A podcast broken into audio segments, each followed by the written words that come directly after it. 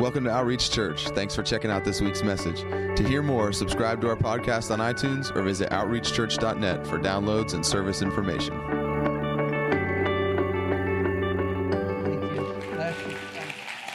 Thanks, guys. Thanks, guys. Hey, there was something uh, they talked to me about earlier. That we, you guys have the information to put up there? Was the thing about the donation, uh, GoFundMe or something? You got that? So you guys want to? Yeah, just read that. I'm not a. I'm not a. I'm not a real techie guy, but I thought we should just put. I saw you had it up there earlier. Look at that, number one. If you want to sew into any of these medical expenses, look, sometimes things happen, right?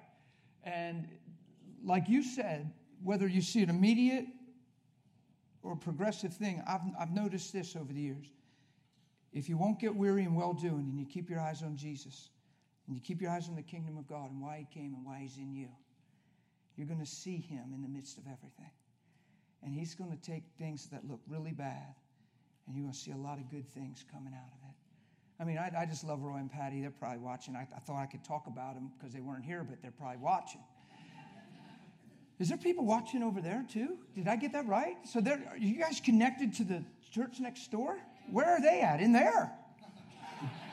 hey guys, good to see you. Oh my goodness, that's just crazy, ain't it? So we're doing like we got two congregations or what? Are they over there? They're really over there? Hey guys. I'm just trying to get out of my shyness that he talked about. No, but I, I love I love Roy and Patty. I've been coming down here for a long time and get to be really friends, friends with the house. And I'm just thinking of some of the core people that have been here since I've been coming and how much I've seen you grow and mature. And there's a lot of babies too, and a lot of them are pregnant right now. So, Roy, Genesis 1, they got it down, buddy. Turn the page. There's a lot of good gospel.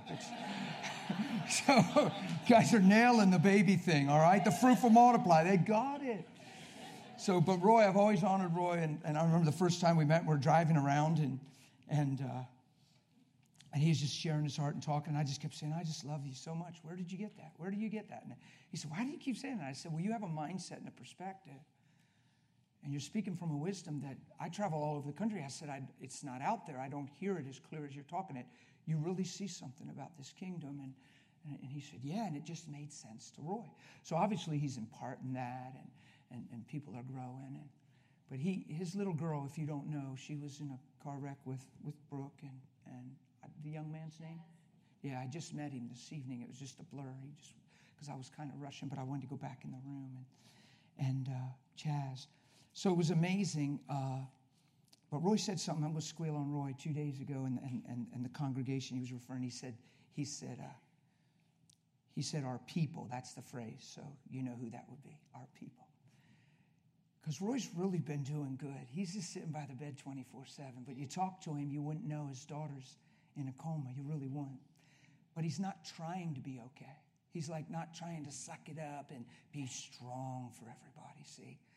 And here's what he said. He complimented you guys. Whoever he's talking about, he said, Our people.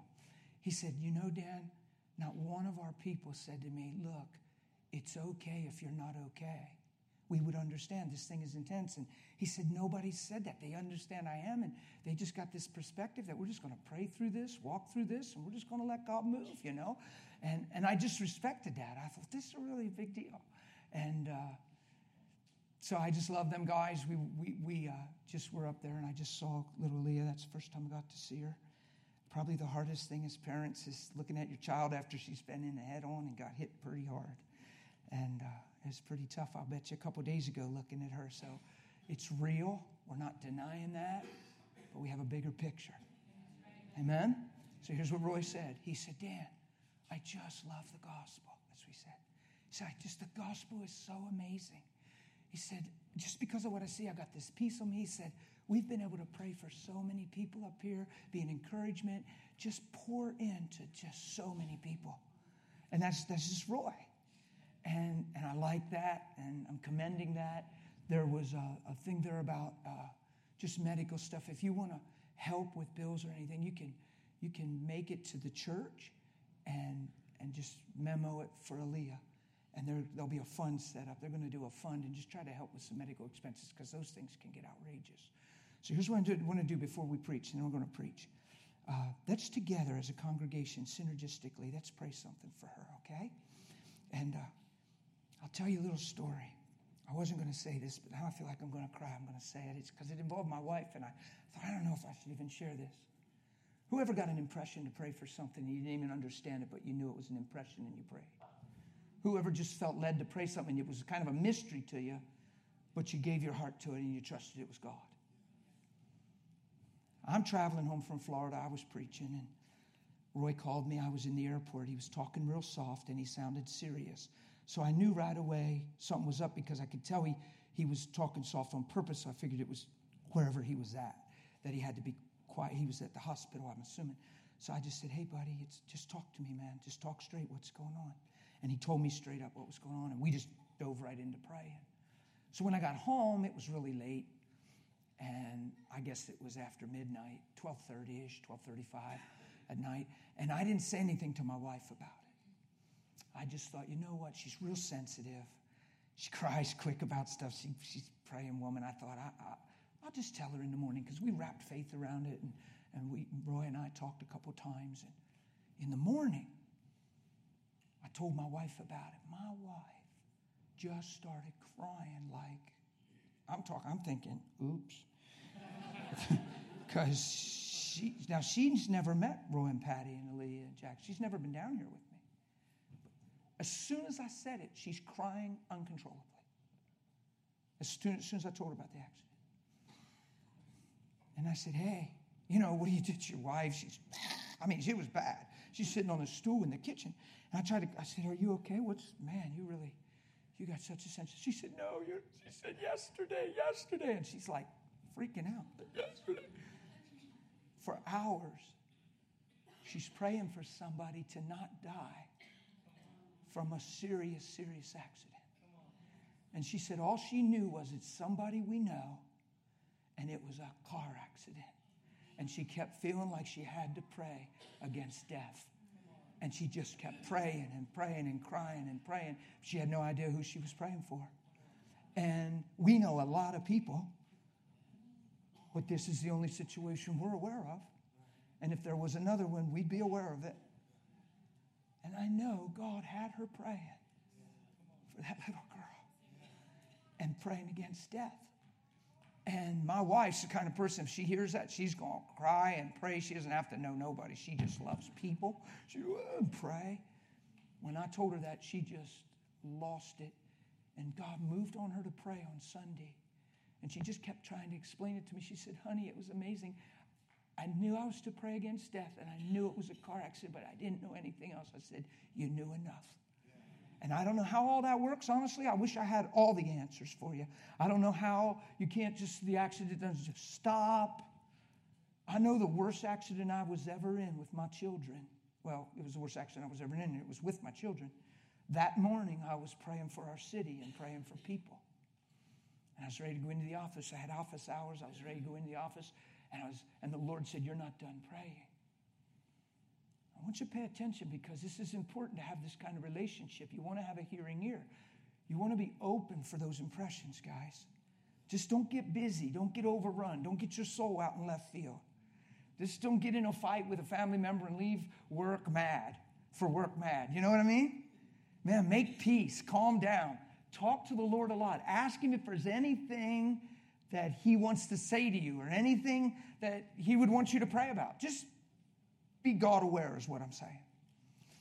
Because that morning, I often think about that. I think, man, wonder if I'd have just been feuding with my wife or something, which sounds funny to me because I'm not going to do that. But just wonder if I would have been. Wonder if I'm busy. Wonder if I just not listening. I don't know. I don't. I don't have answers for that, and I'm not trying to condemn nobody. I'm just saying God's speaking, and if He's getting our attention, let's make sure He can. Let's make sure we listen. Let's make sure we do what He's saying. Because I was ready to go to work, He said, "You're not done praying yet," and I said, "Okay," and instantly looked at my watch, thinking man, I'm going to be late. I, I got office hours. I'm supposed to be in there at 8.30. And I said, Lord, I'm going to be late. He said, I want you to pray Psalms 91 over your children and mention both their names and pray Psalms 91. When I heard that, it impressed me. I thought, wow, this has meaning. So I took my time and I read every verse and used their names and prayed over my children that morning before I went to the office. I bet you for a half hour it took me. And then I went in and just explained to the staff, hey, sorry, I just had something really in my heart. That evening, they wanted to ride with me to go open a home group up. And I was impressed with that. I'm thinking they're so little and they want to go open a home group and go with me. And I'm like, wow, okay. So they went with me and we, we kicked off this home group and prayed over them and hung out for a while. And then we left. And on the way home, somebody flew through an intersection and we T boned them. And we literally had to, we couldn't get out their side. I had to bust my way out of my side and crawl through a space and pull them out. And we were all standing there okay. So the accident still happened. It wasn't like it didn't happen. And, and the Lord said, Praise Psalms 91 over your children. It was something like a covering of protection, but yet the accident happened. So I don't have answers for all that. I just know He's amazing, He's good, and if He wasn't good, He'd never send His Son when we were sinners. Please don't have issues with God. Please. I know some tough things have happened in our lives. But man, God is good. He sent His Son while we were yet sinners. If He wasn't good, He wouldn't have sent His Son. Yeah? So he didn't send his son to play charades with us now. He wants us in the game. He wants to give us authority. He wants to give us the power of his spirit. He wants us to stay humble and be peacemakers and guard our hearts, for out of our hearts flows issues of life. Yeah? Come on. He wants us right in the middle of this thing, running well with him. He wants to live through us and flow through us. He's not just here to protect us and keep us, and we're not trying to survive. He wants to empower us to shine. And honestly, that's what I believe Roy and Patty are doing right now in the midst of a situation where there could probably be a lot of other things if you'd look at multiple choice. But they're loving on people every chance they get. And they're standing by the bedside believing Almighty God. Isn't that awesome? So let's be people of prayer. Let's be, yeah, yeah, amen. I agree. That's awesome. Did you get the interpretation of that? That was awesome. It was like, way to go, Dan. That was so clear. You didn't hear that. no, was just a little child responding. It's just, we could all just go, yeah, amen. And uh, please, when you leave your house every day or when you wake up every day, before you start your day, you might want to check in and just say, I know we pray and stuff, but Lord, is there anything you want to put on my heart? Is there any place you want me to pray? Is there anything you want me to be aware of? Just letting you know I'm listening. That would be amazing. Amen? Let's pray for Leah, okay? They took her off all sedation stuff, the coma stuff. They're, they're going to let her come out and wake up. As soon as they took her off today, her, she started breathing on her own and her brain started activating right away. And, and then they did some morphine stuff a little bit just because uh, they do that to, to try to ease her back because of trauma and all that and pain, and pain and whatever. They're just trying to help her come out. So what Roy's believing, and let's believe this with the family, he's believing that God's hand will just be on her, that she won't wake up to fear, won't wake up to pain, won't wake up to confusion, that she just eases out of this thing and just wakes up to a loving family and a loving God. Can we believe that together? And that his hand would just be so on this whole thing and walk her through this whole thing. Because honestly, Roy was honest with me. He said, Dan, the emergency people, some of the people we talked to said they, they can't believe what the impact she had. They can't believe she made it. That's what they were saying. And, and she looks like she's just going to be fine. We're believing that. Amen? So, Father, we just lift Aaliyah up before your throne in a corporate prayer right now in synergism. And we just believe your hand is upon this little girl, that you're upon her very strong, God, that you're going to ease her right into consciousness without pain, without fear, without confusion, without struggle. Lord, let it be obvious that your hand is on her. And as she comes to consciousness, let her just be aware of a loving family and most of all, loving God and Father. So, Lord, I just thank you for it. We thank you for it. We just believe that Aaliyah will come through this thing unscathed, that in the long scope of things, we'll look back and say, man, can hardly imagine she went through all that. God, we're asking you to do a work like that, that men would look and say, You got to be kidding. So, Father, I thank you for total restoration, total wholeness. And we just thank you for all the people that get touched in the meantime. In Jesus' name. Amen? Amen. Good. Let's believe God together. So, uh, okay, I want to talk to you a little. Got a room of people over there. I, that's kind of neat. I, that's amazing. How many folks are over there? Do you know? Yeah? Good deal. Uh, and, then, and those folks probably don't know me over there. I can't tell if they're saying, shaking their head yes or no. How many people here don't know who I am or have never heard me preach? Anybody? Okay, so we better get to preaching something. It's just a handful. Listen, I'm just gonna I'm just gonna nutshell. Most people know my heart. I, I, commend you guys, man. When I first come down here, I remember ministering personally to a lot of folks. I remember some people were just getting a hold of this message of the kingdom, and and I've watched a whole core of people since I've been coming. I was just sitting here reminiscing over there. I was like, I was just thinking, all you people, and how far you came, and how God has locked y'all into truth. Really did, man. You guys are solid. You Miss me? yeah. Now she got her man of God husband, and she's expecting, and, and he's so free. He walked in, he said, I did that. I did that. And then we high fived. The door swung open. I saw Hannah over there, and I was like, Hannah. the door closed. I said, Was that Hannah? She said, Yes. I remember Miss Hannah when I first came down, just God loving on you and just ministering to you. And, and you know, there's a time in your life you have to trust Him. You have to trust He loves you. You have to trust He forgives you. You have to trust that He has a will and a plan and a purpose, that He wants to live inside of you and do something through you. Amen? It just doesn't do any good to sit back and weigh and identify your life through your life. Come on. You can't make up for lost time, but you can believe now, right? You just can't make up for lost. You can't go back and fix things. But you can get fixed right now with a new perspective and a new understanding. And you can say, you know what? It was a hard lesson I learned, but a lesson nonetheless, and I'm coming out of this thing wiser. Listen, I'm just freaked out by this. I've been saved 23 years in June, and I'm just freaked out that, that this is not just an Easter story, a Christmas story. It's not a date on the calendar, Easter and Christmas, that God actually came as a man and came through a woman. He didn't take a shortcut, he was born through a woman, came through her birth canal. Uh, God came as a man. You get this, right? Don't get dull to this numb to this. He didn't just show up in the wilderness and step out of the cactus somewhere 30 years old ready for ministry. Holy Spirit put him inside a woman.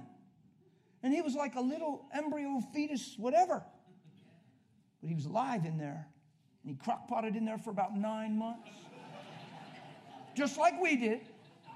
Why? Because he had to come as a man. He had to do it as a man. Why? Because he wanted to he wanted to fulfill what man failed. He wanted to make up for something that was lost. He wanted he must think a lot about who he is in us and our future and our destiny and our purpose.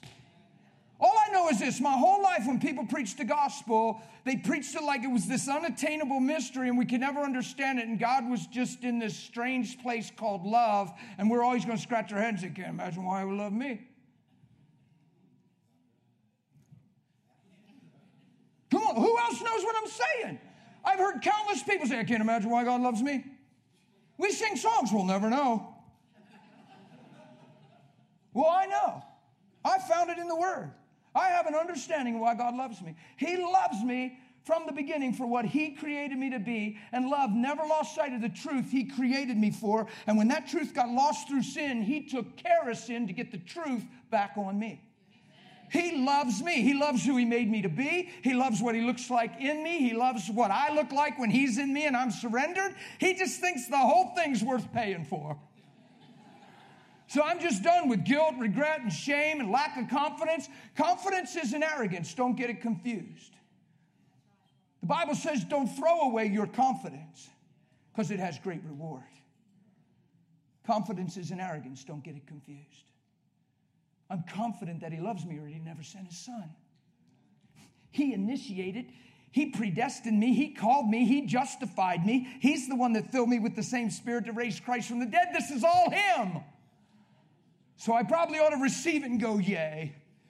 And probably never look back. Probably never again try to identify my life through life, but through the one that came. Because I can only find my true value, my true identity through him. because nothing was made that wasn't made through him. And he made me and you and me from the beginning with a purpose and an intention, guys.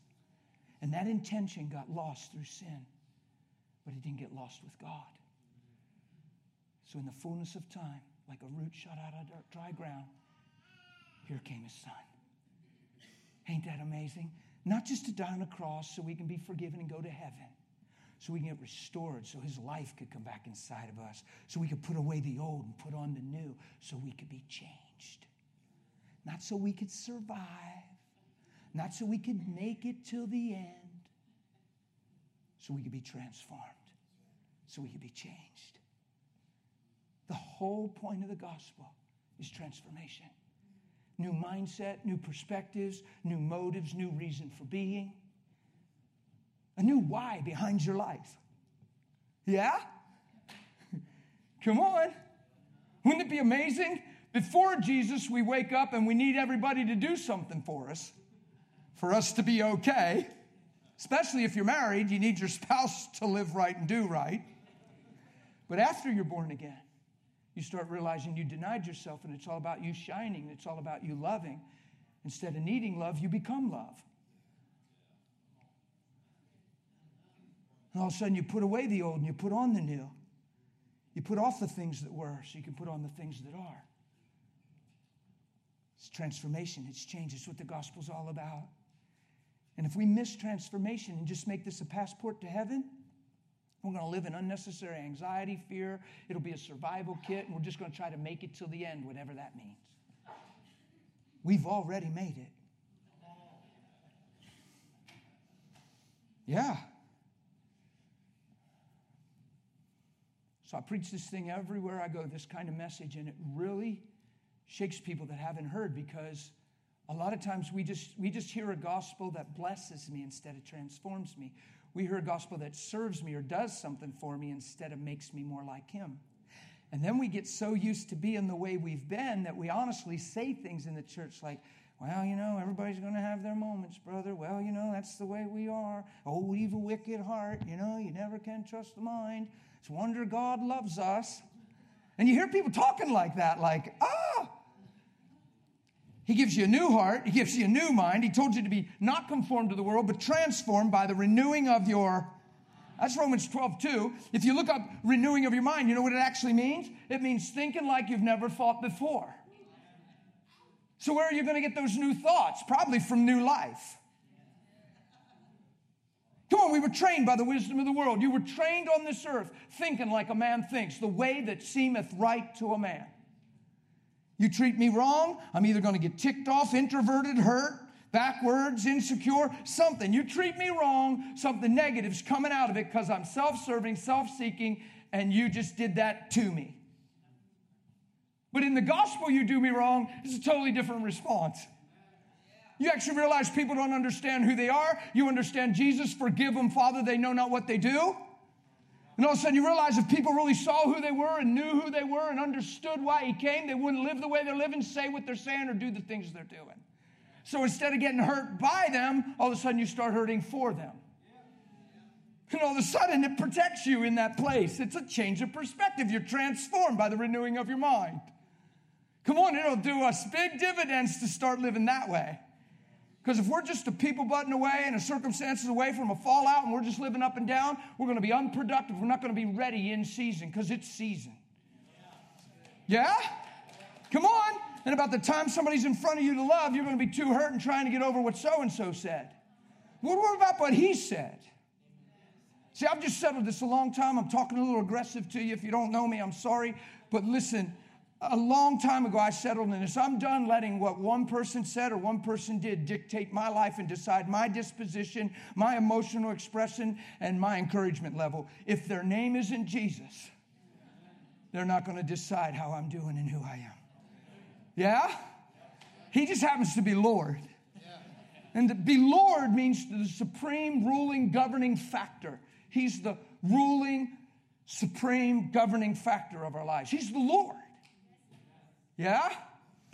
So if he's the one that governs, if he's the supreme one, if he's the ruling factor, then what he says and what he did and what he says about us and how he wants to respond through us should be a very high priority to the Christian. Yeah? Look, I just settled a long time ago. I'm just done being hurt. You say, well, you can't just bite your lip and be done. No, I changed my perspective. I let the gospel teach me through study and reading and prayer to wake up in the morning, every morning, and realize this one thought. I don't even have to pray it anymore. It's just true in my life. I just wake up in the morning and nobody owes me a thing. It makes you so free, it's ridiculous. I realized the biggest lie in our life was us living for us when we're made for His image. We're made for His image. We're made for the light. We're made to walk in the light as He's in the light, to let our light so shine. And if we're not careful, we'll preach a gospel that serves me and misses that powerful point. You know, I've, I pastored for a while and I've watched tons of Christians come for counseling and help, and, and they're hurting because of others. Not hurting for others, hurting because of others. And they got people struggles. And well, she said, well, he, well, they're supposed to love me. Well, why do I always have to initiate spirituality in my home? Well, when are they ever going to take a stand? Well, why is it me that always has to pray? Well, what do I? Do you mean I'm just trapped and I'm going to be married to somebody like this for the rest of my life? That's what people do. And they get that head way out ahead of even tomorrow. Jesus says today has enough of its own. Let's chill on tomorrow. Some of these folks are out way past tomorrow. slow down. Pull that thing back, man. Today's right in front of you. it's just panic mode. But it's you thinking for you, it's not a good day. You thinking for you is not a good day. But when you think first for the, seek ye first the you See what the, the Bible has answers. all of a sudden I realized something. Oh man, I've been tricked. I've been living for self centeredness. I've been living for me. Do you know how easy it is to be a Christian for you? Just be a Christian for your sake, for gain, for, for prosperity, for protection, provision. And all of a sudden, you're a Christian for a better life instead of a new one.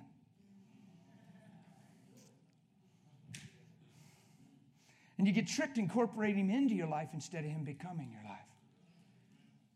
What I'm talking about is the only reason Roy and Patty could be over there with that situation and actually be any sense of okay when your natural mind says they shouldn't be. But they really are. I was just with him. He just, he just, I love Roy. I love you, Roy.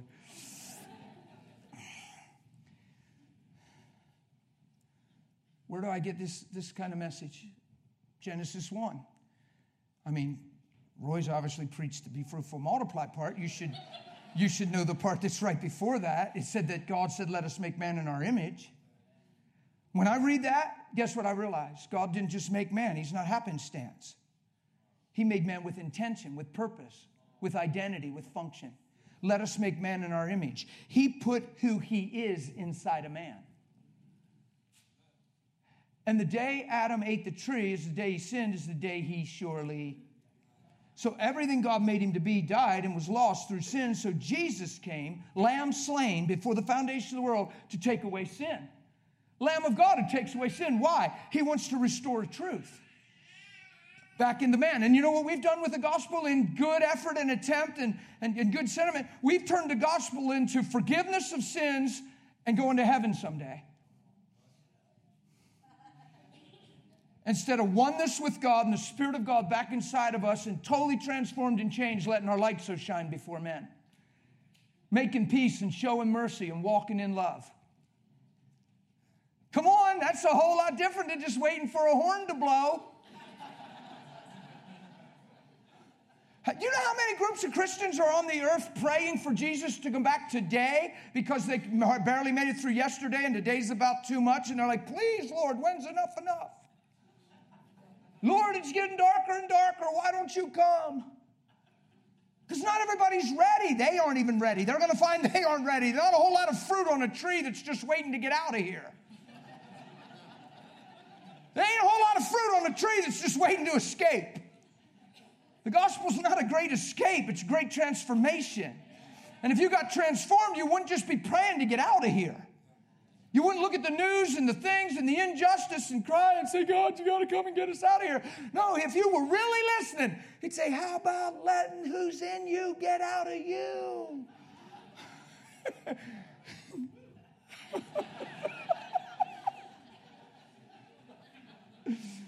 just think about when you're praying. You know what I mean about praying to get out of here? I just think about it every once in a while because I've been around some folks that well, I've just been praying for Jesus to come back and get us out of here. And I'm thinking, people aren't ready. That's the Bible, says that's why he didn't come yet, because people aren't ready and he's hoping somebody gets ready. Watch how self centered this is if you're just praying to get out of here. Because you prayed the prayer and you got your name in the book, you're good if he comes. But you're not thinking about the person that isn't ready. So, what you're really saying is to heaven with me, to hell with everybody else. I just want to get out of here. Life is a grind, man. Life is only tough if you're living it outside of purpose. Even in the situation your pastor's daughter's going through right now, and they are as a family, and you are as a church, even with this situation, this current situation, it doesn't even have to be a grind when you live every day with purpose. And that's hard for some people to even imagine because the whole reason they're a Christian is for those things to never happen.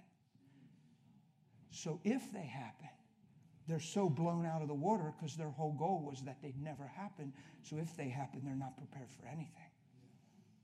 Watch what Jesus said. Unless you love less, unless you love less, your father, your mother, that's pretty serious, important folks. To some, not to every because they didn't have a good relationship, but that's intimate close, that's biological close. Mom and dad.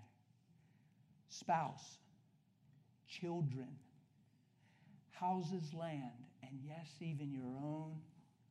Unless you love less that list, you'll by no means, you'll by no means be my disciple.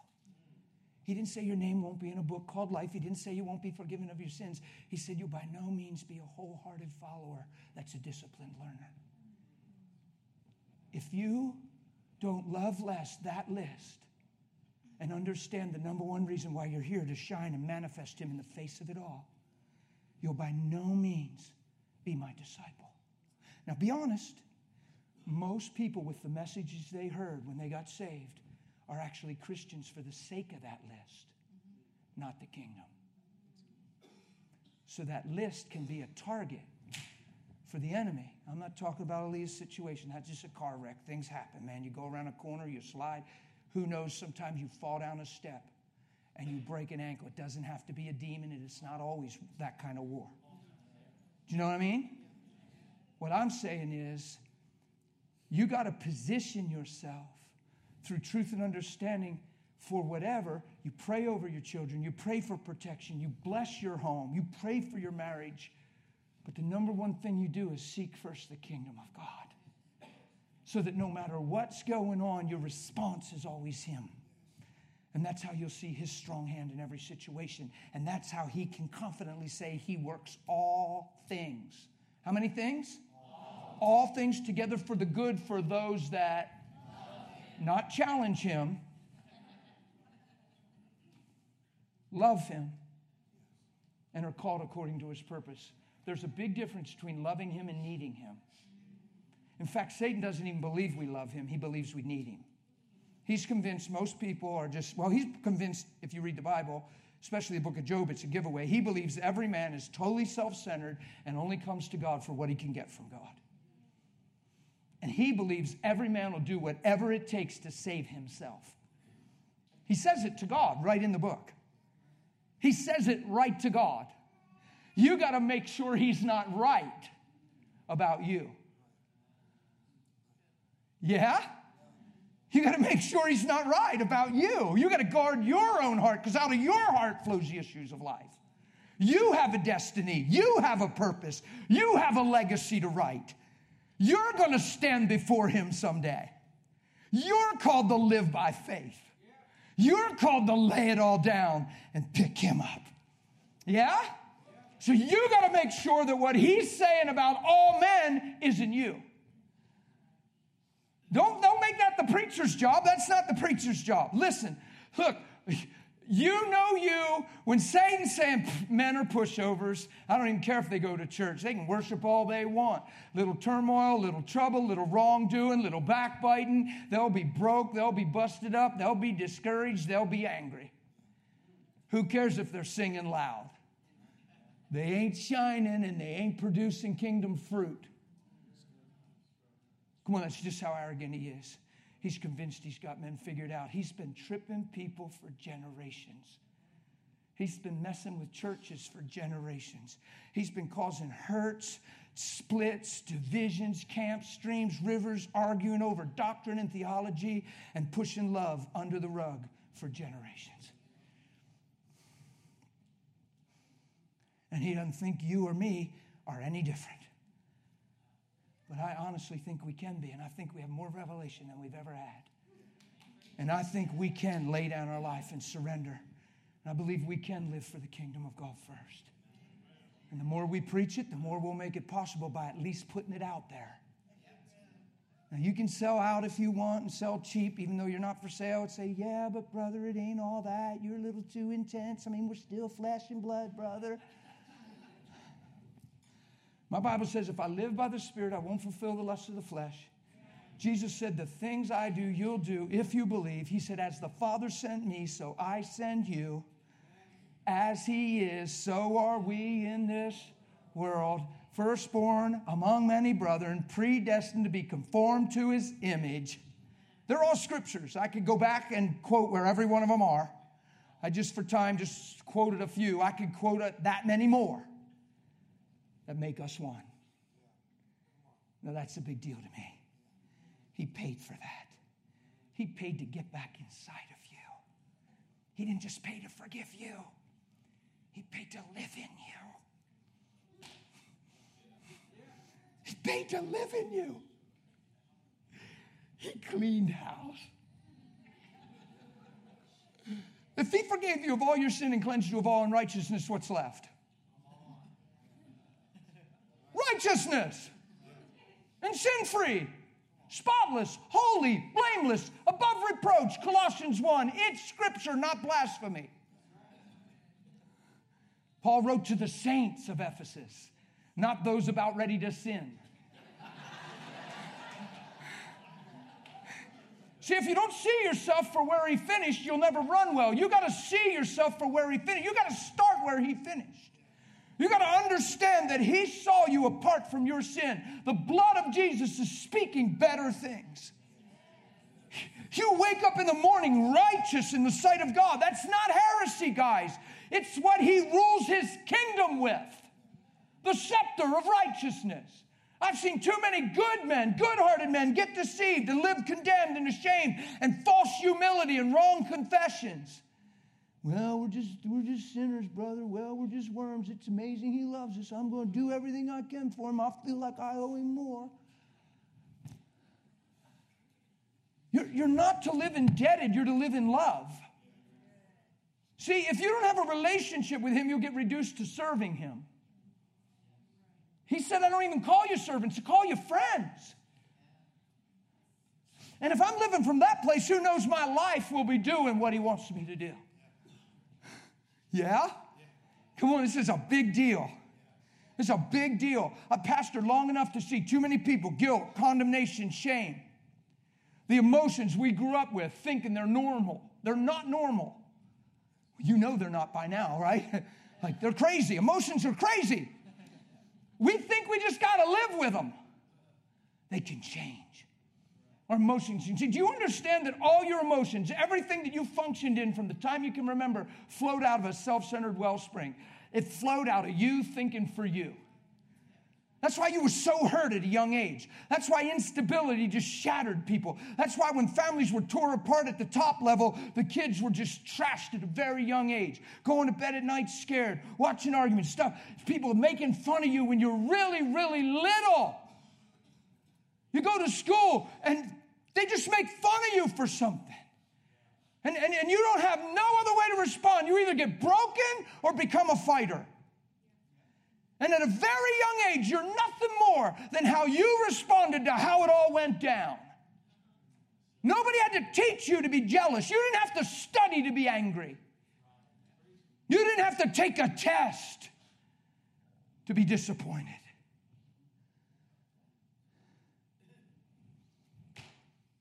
Just came with the package called separation from God and the fall of man. The fall of man. So Jesus raising is our justification. So he gets man back up and changes his identity. He changes him completely. Yeah? Come on. He doesn't tell you to manage anger, he says put it off. Hello? He lists a whole bunch of dictates of the flesh and says put them to death.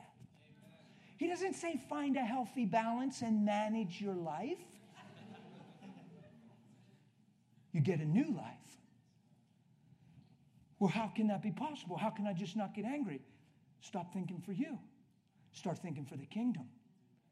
See, when you were out there messing up, even when you knew to do right and still messed up, God wasn't getting angry. His mercy and His grace came even more to the tune of the blood of Jesus shed on a cross. Come on, God wasn't heaping up anger towards you. The more sin abounded, grace abounded more, not to empower sin, to snatch you out of it. The goodness of God leading men to change. And on your darkest day, He's going, that ain't you. You're so much more than that. I know you from the beginning. I know why you're here. I know your purpose. I know your potential. And I see your days. I love you. He didn't say he loves what you're doing. He loves you, your potential, your purpose, your calling, your destiny, your reason for being. And love has never lost sight of what you're here for. Yay. I don't know about you, but I believe that. Faith, I wrap faith around that. So if somebody doesn't appreciate me or does me wrong or says something bad or does something bad, what's that have anything to do with who I am and how I'm doing today if I wake up for this truth? So I don't even need counsel anymore, guys. And I don't do well at counsel anymore. I just look at people and say, I'm not sure why you're letting that hurt you so bad. well, didn't you hear what I said they did? I say, Well, yeah, but why is that hurting you so bad? Because it, Man, wonder if God got hurt so bad by you. Wonder if God got hurt so bad by us. We can't even approach him. We're singing to him tonight, and he's up there, I can't believe they act like they love me. They don't love me. Hurts me worse when they sing. Hello? Could you picture God like that? No. Well, if it sounds foolish in his mouth, it ought to sound foolish in ours. We're made for his image. Christ in you, the hope of glory. Come on, if you can't take what you're saying and thinking and put it in his mouth and make it work, then get it out of yours. That is good. I appreciate the encouragement. I was just thinking that. Man, that's good. it's so good. Come on, it brings change. The gospel brings change. If the gospel's not bringing change, we're not preaching the gospel. We're not just trying to get men into heaven. God wants to get heaven into men. He said, Go, go ye therefore and preach, saying, The kingdom of God is at hand, which means it's here. Where is it? I'm looking at it. He said, Don't go here, don't go there. It's in you. Every time you walk in love, when you could be shipwrecked and broken and hurt and angry. It's the kingdom of God manifesting. Every time you make peace when you should be at odds by natural standards, you're manifesting Him. Every time you see men above what they've earned, you're looking at them through the eyes of your very own Father. And the kingdom of God is here. we always think miracles. We always think power. We always think the paralytic walking. We always think the leprosy going. Hey, that's all part of the kingdom. Believe for that and pray. But what about walking in love? What about manifesting his heart? What about who God is and the way God is becoming the way we are? Yeah? So that when men see your life and see your light so shine without you trying to flip on a high beam, without you trying to sell your fruit. Just let people pick it. That is preaching. This guy has an ear to hear. You guys with me? Come on, think about this. You just go to work, and for three weeks at work, you're just working, and things are at odds, and people all of a sudden realize you ain't putting on a show. This ain't an act. You're really okay, and you really think that way, and you really feel. And all of a sudden, they're asking you at lunch, "Man, what's up with you, dude? You freak me out. Why aren't you? How come?" And now they're asking you. You don't have to have a bullhorn preaching for them to repent. Let your life bring them to repentance. Let your attitude bring it. Because if they can't see what you're saying in your life, why would they want what you're saying? All of a sudden, you're just trying to get a head nod, a theological, doctrinal head nod.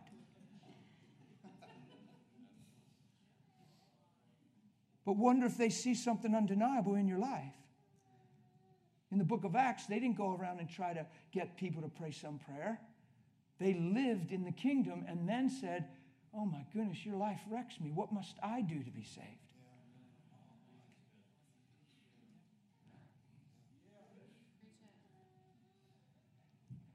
Brothers, we're cut to the heart. What should we do? Paul, the prison doors open, the earthquake, you know how it is. And all the doors open. They could have all, you'd think them guys would have ran for their lives. They're all there with Paul. The prison guard, he knows he's going to get killed, even though it was an earthquake, because he is responsible. So he's ready to fall on his sword so they don't do it for him. You let all them prisoners get away, and the next thing you know, they're doing some torturous thing to him. So he's just going to fall on his sword because he knows how it works. And Paul said, Don't you harm yourself. We're all here. This guy is like, why? Because he's experiencing total selflessness. No man running for their lives because they already gave them. Yeah? What's Jesus say? What's Jesus say when you get saved? He said, If any man come after me, let him first what? What's first? He didn't say pray a prayer and make sure your name gets written in a book called life. Look, I'm not against the fact that we're going to live forever. I think that's amazing, but it's because we're one with the eternal one. Like Jesus isn't even scripturally, there's no scripture that says he's the way to heaven. That's what we preach. But he said, he said, he's the way back to the Father. I think getting back to the Father is way more personal and intimate and life changing than praying a prayer to go to heaven. You can pray a street corner prayer to go to heaven and still be ticked off and angry at your boss and your spouse in the same day. And be so right about it that you're way wrong. Hello? But you prayed that prayer, got your name written in the book of life. Maybe that's not the point. Maybe the point is transformation and change. Maybe the point is Christ in you, the hope of glory. Maybe the point is the body of Christ. Maybe that's the point. I bet it is. So I never preach street corner prayer stuff. I preach you give your life, you give yourself. If any man come after him, let him first, let him first. What's first? Why deny yourself? Because if you look in Genesis 1, no man was made for himself, he was made for God's image. That's why dying, that's why denying yourself is first on the list. It's, it's the prerequisite. You can never become his disciple without denying yourself. What's that look like? You want to get rid of the self centered lie that crept on the earth through sin. Just all about me, how I feel. Self centeredness is so sneaky. You could serve in a ministry to feel good about yourself, you could serve in a ministry to get accolade. Yeah? You could, you could serve in the church just to feel useful and hope to be appreciated.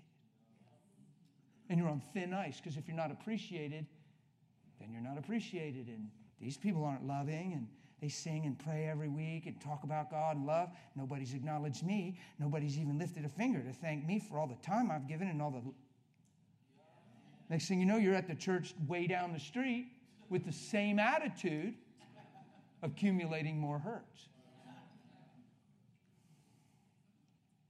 Hmm. If you're doing something to be appreciated, you better relook at the motive. If you need a thank you from folks, you better wonder why.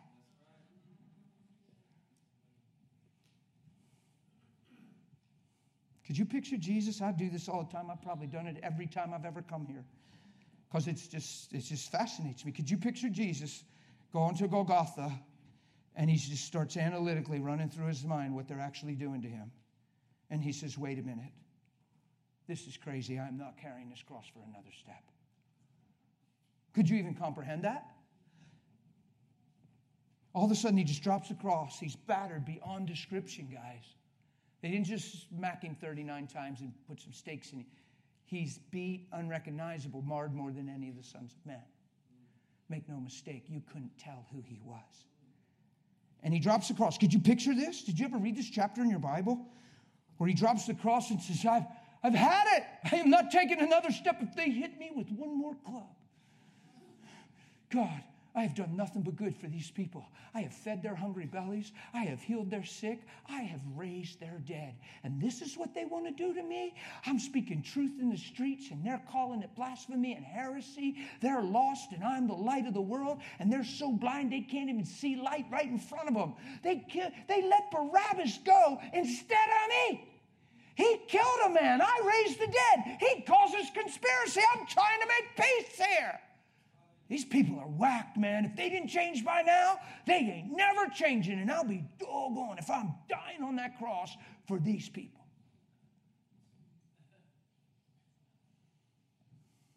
You can't even comprehend him saying that. You know why people say he can't say that? Because he's Jesus. No, because he's love. Don't say because he's Jesus and make him a special man. What makes him a special man is he's love. God is love, a love like we've never seen.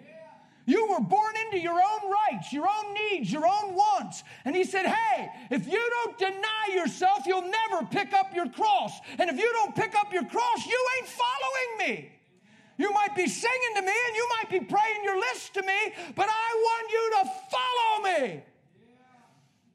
Oh man, that's conviction. I feel that one. That was good. Come on, this is the gospel. There's not an ounce of selfishness permitted in the kingdom of God. No man thinking for himself. You're supposed to prefer one another, not have only your own interest in mind, but also the interest of others. We're supposed to walk in love, and love lays down its life for another. Love never lives at the expense of nothing. You don't live at the expense of another. Can I challenge you all right now? Can I just be strong and challenge you? You be condemned by this, be inspired. And don't elbow your family member when I say this, or I'm really definitely talking to you. and if you elbow them back, then I got the whole family covered.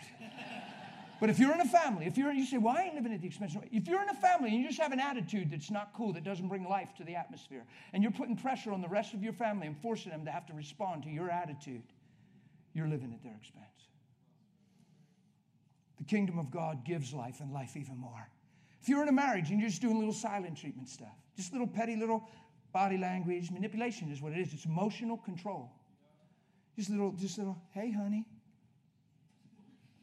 Go into the kitchen and you just, hey, baby, sweetie. Or it could be the girl, you know. Hey, hey, honey. You just little nod and you go get the paper and you act like you hardly heard her. And she comes over, and that's what you want. See, you want her, you want that power play. Now she's sitting on the arm of the chair, and she's around your little ear. Hey, you know I'm really sorry. I didn't mean to. Yeah, I'm okay. I'm okay. No, you're not okay when you're acting like that. You're actually bearing witness that you don't know Jesus like we sing on Sundays, because he would never do that to his wife. It's really good. He's never going to do that, ever. He's right in the front row. He's hearing it. No. Here's what you don't understand sometimes it says, Wives, submit to your own husbands as unto the Lord. The word submit means yield and adapt yourself. That's all it means. Yield and adapt yourself as you would to the Lord. So you get together and you live in everyday 24 7 things. There's things you got to yield and adapt to. You say, you know, oh, ain't that cute? I just bless him, Lord. I just ain't. And you just keep peace and you make peace, right? That's the only line to the women. And then every line is to the men towards the wife. Bam, bam, bam, bam. And it's crazy how it's like the church, all they know is wives submit to your own husbands. Slap that old spiritual shackle on you. Submit to your husband. Do what he wants and wishes. That is not what it's saying. Yeah. Means yield and adapt yourself. In fact, the woman's place, if you look at creative value in Genesis, is to receive the love of God through her covenant man. Which means if there's a woman in a man's life, it ought to be because of the fullness of God in the man. Not because he thinks she's hot or because they ain't getting any younger and she wants kids. Well, I'm lonely. In the Bible, there wasn't even a woman till there was the fullness of God in a man.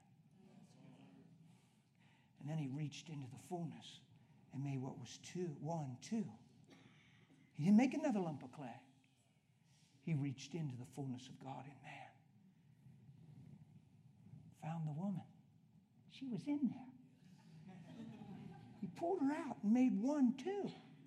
So two in the same love could enjoy being. And he calls it a great mystery concerning Christ and his church, and he compares it to a husband and a wife. I promise she's not here to serve you, man. You're here to love her like he loves his church. And in that place, there's an amazing covenant union and bond. An amazing.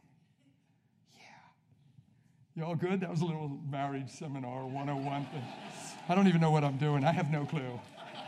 I hope Roy's not watching. He's, he's praying in tongues right now. Get him on track, Lord. Roy, I love you.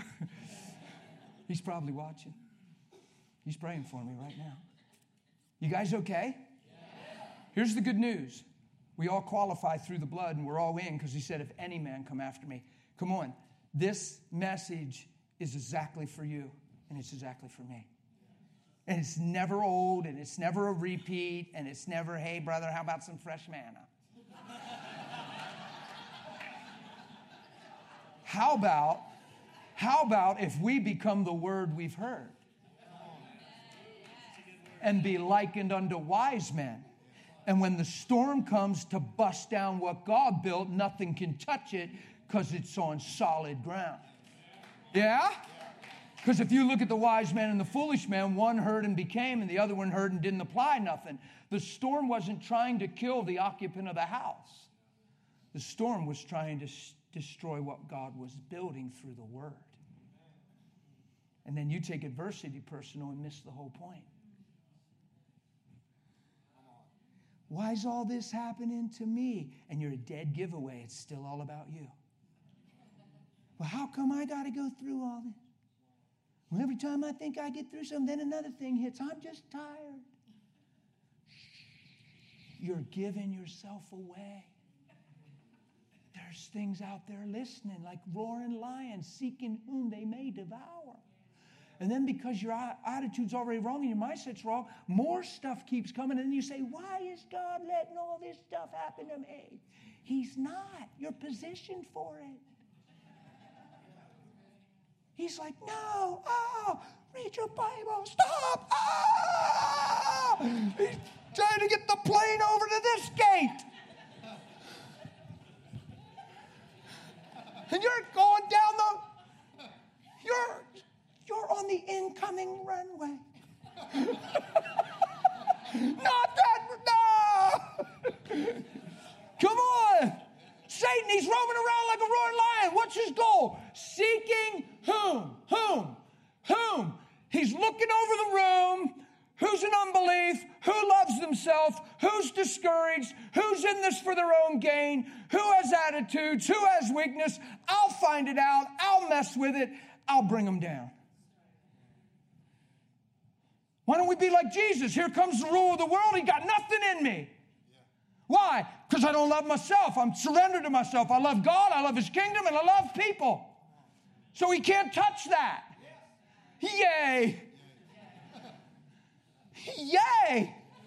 So even if you have adverse circumstances and adversity, so we speak, it just brings a shine out in you. It brings more of a response to God. It positions you to manifest Him no matter what the analogy. Especially this people stuff, people issues. I was coming in, I was coming in, I think it was Route 29. When I got off of 85, I think I turned on, it's like 12 miles into Greer. I think it was on, it might have been on 85, but I think it was early on 29. It said, Real Christians. Do you ever see the billboard out there? It says, Real Christians love their enemies. I said, Ah! I was driving, I went, Ah! Ah! That's the gospel. Real Christians love their enemies. What that means is people that appear to be against you because your war's not flesh and blood. Your war's not people. You know what your biggest war is? yeah. you living for you. But your biggest war, your biggest fight, your biggest battle is stand in faith and stand in perspective that's kingdom minded when everything else is going the other way. You fight the good fight of. You stay in a perspective that brings life in the face of it all. You stay productive. You stay in a productive mindset. You stay positioned. You stay anchored. Your biggest fight is remaining in a perspective that sees truth in the face of every challenge. Your problem's never people. It's you letting where people aren't decide where you are. That's a problem. Letting what people don't see decide what you do see when He's the light of the world. Come on.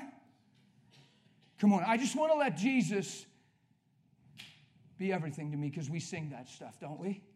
Don't we say He's our everything? Come on. Do we sing that kind of stuff in church? Then you be real with me. What does that mean? Come on, am I taking this too far? Absolutely not. Christ in me, the hope of glory. As he is, so are we in this world. That's 1 John 4 17. The whole chapter, he's love, he's love. You know what, you know what 4, 1 John 4 7 and 8 says? He says, if you love, you're born of God and you know God. He says, if you don't love, you don't know God. Now, he didn't say you don't pastor. He didn't say you don't lead worship. He didn't say you don't go to church. He didn't say you didn't pray the prayer to go to heaven. But he did say if you don't love, there's one reason, not two. One, not two, one. If you don't love, you don't know him. And this is eternal life, that you might. See, eternal life isn't praying a prayer to go to heaven, eternal life is getting back to the Father. Now, you be sincere and pray the prayer. All the prayer is is the prayer of salvation. I'm not dishing on the prayer of salvation, guys. If it sounds like it, I'm not. I'm saying let's preach a whole gospel. Let's stop trying to get men to heaven and let's make sure they die first.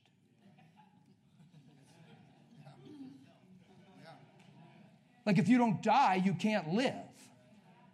So if you just want to pray a prayer to go to heaven, yeah, great. No, no, no. You teach people they're dying. It says you died, your life is now hidden in Christ. He says, Should we continue in sin so grace abounds? Romans 6. Of course not. How shall we who died to sin? There's things you died to so you can live to. That's what water baptism is all about, guys. You're dying to everything you've ever been, everything ever done to you, everything you've ever done. You're dying in the likeness of His death. He died to sin once for all. It's amazing. And then you come up in the newness of life. Even as God raised Jesus from the dead by the glory of the Father, you so come up newness of life. Woo! That sounds a little different than a prayer to go to heaven. Yeah? The death he died, he died to sin once for all. The life he lives, he lives unto God. Verse 10, verse 11. Likewise, you, what's he doing? Making us one. He preaches Jesus and then says, You therefore. What's he doing? Making us one. Isn't that amazing? It's right in Romans 6.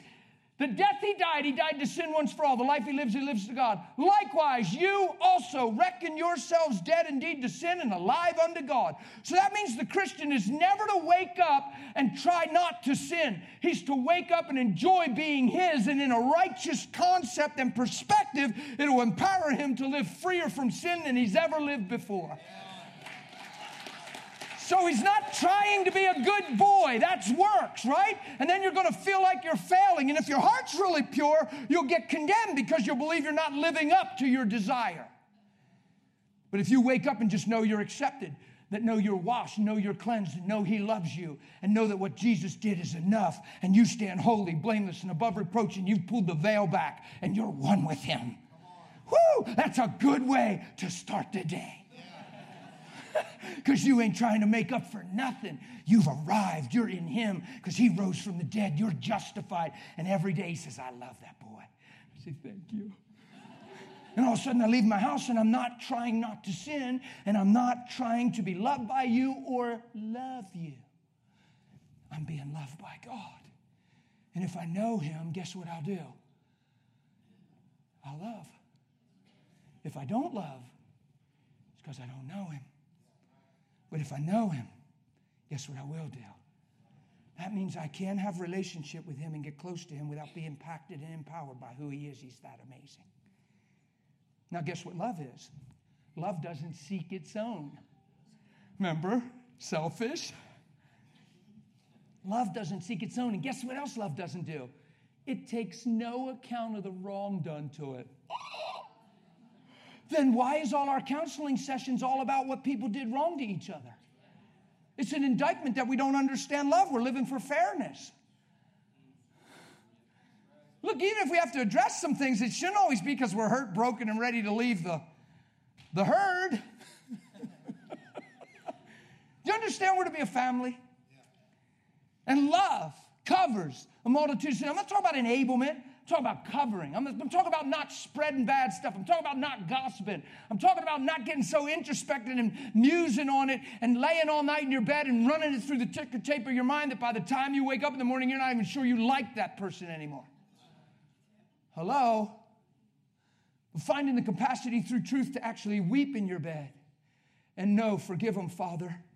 Does that word sound familiar to anybody? A totally innocent, most incredible. Do you think Jesus was right? Do you think he was pure?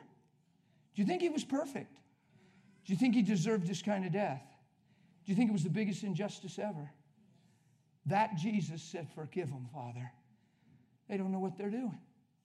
They're blind, they're deceived. Why can't we follow him? Why can't we realize if, if, you, if, you, if your parent really knew who they were, they'd have knew who you were? See, we're always trying to drink. See, so some people say, well, you don't know what it was like. They're 45 years old sitting in church and they say, well, great message, Pastor, but you don't know what it's like, pal. You don't know what it was like growing up in my home. You're 45. You're not growing up in your home. There is a problem here. And you've been going to church for 15 years.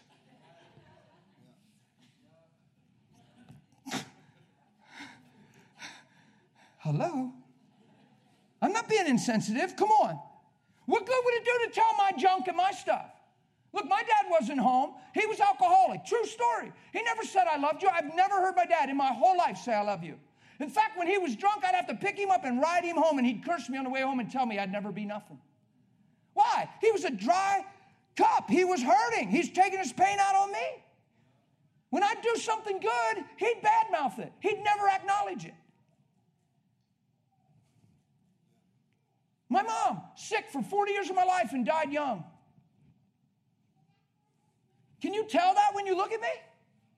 Well, you're not supposed to. None of that has anything to do with who I am, not even remotely. Has nothing to do with who Christ is inside of me. Yeah? In fact, in fact, when I got saved, my dad screamed at me. Some people had good dads. That's what makes things hard. You guys had a good dad. You guys knew Carl. He's a good dad. That's an example. He's sitting here because of Carl from New Hampshire, aren't you, Matt? He came over to meet me and got all teary eyed. I'm thinking, when somebody's getting teary eyed just to say hi, he sent me an email and said, Carl prayed for me and fasted for me, and I had a breakthrough and deliverance in my life. Selfless. If you're fasting and praying for somebody else, that's self. I didn't have a daddy like that. But watch this. These guys had a great daddy. They have a different challenge. Daddy's not here now. So now they got to spring off everything daddy invested in. This is where faith kicks in. This is where the rubber meets the road. This is what you have faith for. So that you don't ask questions that supersede revelation. You live from what you know, not what you don't understand. You live from what you know, not what you don't understand. Because if you ask enough questions, you'll get yourself confused and it'll overtake the revelation you already have. And it'll get cloudy for a season. Don't ever do that when you experience loss. They have a different story. They had an amazing dad. That's what hurts so bad when something happens like happened. I had a total opposite situation, but watch. Neither one of us can compare our stories. Neither one of us have any less of a privilege to do well, run well, and be loved by God. We have the same exact platform and foundation. Totally off the wall, different stories, but the same truth pursued and the same outcome. Yeah. So the goal is you look at them and you see Jesus. You look at me, you see Jesus. So I guess we got some things in common. His name is Jesus. Because, see, when I got saved, their daddy's fasting and praying for people. When I told my dad I got saved, he screamed at me and pointed his finger and said, I'm on a pink cloud and it's going to crash, and who do you think you are? But guess what? I didn't get saved for my dad's approval. I didn't get saved for him to say, I'm proud of you. I got saved to get saved. I got saved to get right. And because I got right when he didn't understand it, didn't change a thing because I didn't get saved for him to understand it. I didn't get saved for him to say the right thing. And I didn't pray that he says one day, he loves me. That can be idolatry, guys. You're living for somebody to make something wrong right when it's already made right. You're finding your identity through the earth, not him. All of a sudden, you're just on this long quest just to pray for your dad to appreciate you. And then when finally one day he says the thing you've been longing for, you just. And all of a sudden it's like, wait a minute, so you have to go through that hoop to be free? I thought you were already free. My dad doesn't have to make up for a thing. So he's screaming in my face. I didn't know what was going on. I just got saved. I'm 12 hours old in the Lord. I walked in the house, Mom, Dad. I want to tell you what happened to me last night. I barely got it out. He said, Who do you think? My mom said, Guys, you need. I said, Mom, I don't even know what's going on. I don't even know what I said. I'm just backing out. See ya. Bye. I'm 12 hours old. That's like, Wah! I get to the door to leave, and I, I'm talking to the Lord like He's there, like He just might hear me and maybe answer. Just talking to Him like He's there. I said, Lord, that was strange. I don't even know what's going on. My dad was freaking out. I don't even know what I did. What's going on? He spoke to me right there at the door. I stopped. He said, Your dad has a belief his whole life. You violated his belief. It's a form of pride. I went, What? He said, he believes it's offensive for a son to teach a dad. It's only a place for a dad to teach a son. He felt like you stepped out of place. He took it personal. He felt like you upstaged him and were trying to teach him. I said, But that's a weird belief. And the Lord didn't say anything. So I just turned and went back in. He didn't tell me I couldn't. So I probably could. You might have a yes unless you hear no. We're looking for yeses. You might have a yes. I heard the gospel's yes and amen. You're looking for a yes because your apprehensions are the no. I opened the door. Watch what the wisdom of God will do. I'm 12 hours old in the Lord. My hair wasn't this white back then. I didn't have the wisdom I have now. it was just plain old blonde. Open the door. When the person you're mad at leaves, then what do you do with all your frustration? Take it out on the person still there. So guess who's taking the frustration now? Guess who the soundboard is? You're right, my mom. He's screaming at her. Open the door. They heard the door open. They looked up and he got quiet. I said, Hey, Dad, I'm really sorry. I didn't even realize what I did. It just hit me. And you've always felt in your heart that it's only a place for dad to teach a son, not a son to teach a dad. Dad, that wasn't my intention, but here's what I want you to understand. Watch what the Lord had me say. Dad, I'm not three and I'm not 13, I'm 33. And there just might be a day in our lives where I see something you never saw, or I know something you've never known. And Dad, it's just okay. Love you guys. And I left. Didn't even give him a chance to say nothing, just left. Like the wind. 12 hours old, living by the Spirit. Didn't even know what I was doing. I just, three days, three days. Jesus, three days, stone rolled away. Three days. phone rings. Three days. Hello, my dad. Hey, hey.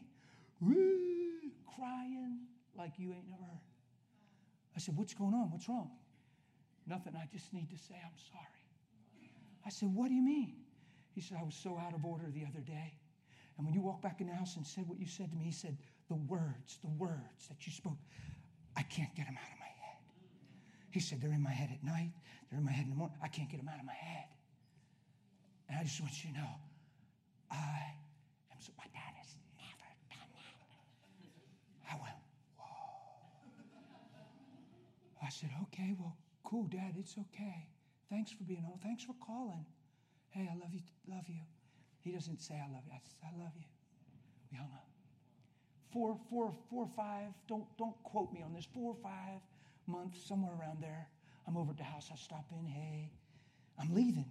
It's his habit to always walk us out onto the porch and stand there. We go get in our car and pull out. He go in. But on this day, I come out and he grabs my arm by the back. I look and he's crying four or five months, somewhere around there. I said, Dad, what's going on? Watch. He said, I'm just so proud of you. Never said that ever in his whole life. And thank God I wasn't living for the moment because I wouldn't have been ready. I'd have already been down. I've been scratching fleas. Manifest.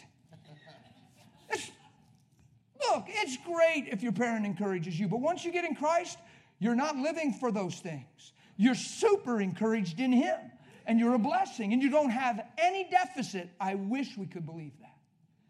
Maybe we could. Can we? Please believe that. He said, I'm so proud of you. I said, That's awesome, Dad. He said, No, you are a changed man. He said, Everything you've said, everything from the beginning, I've been watching you now for these, whatever, four months or whatever he said. I think it was four. He said, ah, He said, You're totally changed. And I'm just so proud of you. And he's crying. It, it was hard for him to do that. I wasn't a mess. I wasn't crying. I was like, Dad, that's awesome. I just took his shoulders and said, That's awesome, Dad. So if you say to me, What about you? And I just went after him. So, what about you, Dad? Do you know that my dad got born again through my salvation because I'm not a hurting, angry, unloved child by my dad? Jesus lives in me. Forgive him, Father. He doesn't know what he's doing. It'd be great if he loves me, but I'm not living for that day. I'm living for this day. And you love me, and it's amazing, and now I can love him, not need him. That's healthy. So, guess what? My dad got saved through my salvation. Yay. Isn't that awesome? And didn't require anything on his end to change. I didn't ask for anything from God from him. I didn't ask for made up time, lost time. Please don't get caught in that stuff, guys. Don't get caught up in that stuff. Don't let yesterday steal your present and things to come. Because you're his bride but if you let yesterday, you'll be Lot's bride. You'll do what Lot's wife did. You'll, you'll look back and get stuck between where you came from and where you're going, and you'll never get to where you're going because you're you're not Lot's wife, you're his bride. So you look up from whence comes your help. You can't say, Yeah, but when I was really young, I got touched wrong. You don't understand. I get it. I get it. That's not me. It's not you. That's, that's, that's, perverted, twisted, sin driven, self driven, delusional. That's just stuff out there in the earth and people trying to reproduce itself and just wipe out people like a plague. And identify you through what happened to you instead of identify you through what happened to him. And all of a sudden, you're busy just telling your story instead of his. Hmm. Come on. Here's how I know what I'm saying is right and not insensitive. We can go through this whole room and take our time and go one by one and just take all night and just tell our stories. And by the end, we're going to find out who's been through the most hell, who had the worst role of it, right? But once we do that, then what?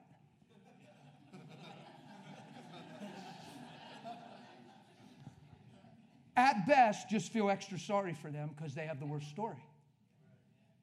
And then get the worship team up here and sing It's All About Heaven when we just made it all about what we've all been through.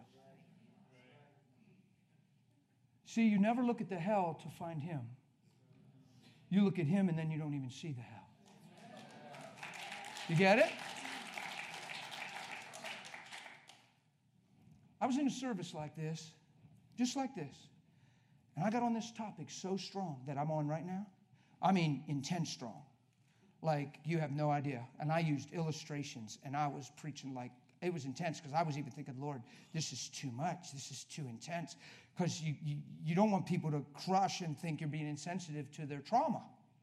Some people have been emotionally, people, there's sexual ritual abuse stuff. There's all kinds of stuff out there. There's people that at a young age were made to sleep with people that, to get pregnant. I just met one. She got pregnant and then they take her babies and sacrifice them. And then they get her pregnant. And I forget how many babies she had that they sacrificed to demons.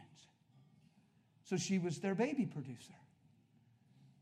It's real, it's nasty, it's awful, but in some way you got to be able to talk to them and not be insensitive and make this like it's never happened or no big deal because the ultimate goal is Jesus can make it like it never happened because of what they see. But you got to bring them without being insensitive out of this thing without them identifying through it and feeling like they need to stay here and talk and go back and this and that. Yeah, but you got to get them over here and show them who they really are. Yeah? I mean, I was just in one of those. So, so this lady was in the, in the service. She was sitting right about here where you guys are. And I'm preaching like this, and I'm saying, it doesn't matter what you've been through. And it was that, it sounded insensitive. And I, in my mind, I'm going, Jesus, please, oh Lord. But it just kept coming. And you say, oh, you can help out. Yeah, you don't understand. Sometimes it just comes, right? So this girl starts screaming and she starts throwing up. It was awful. I wish that would never happen. I don't even know why that has to happen. I don't like it. People are like, oh man, they got delivered. They were throwing up. I'm thinking, ah, Jesus can deliver you and you don't even burp. I just don't, I don't ever like burps either, man. I'd rather the air come out the other end than a burp. I, I just never was a fan of burping, man. A good old, that's better than a. I'm just saying. I'm just saying. Okay.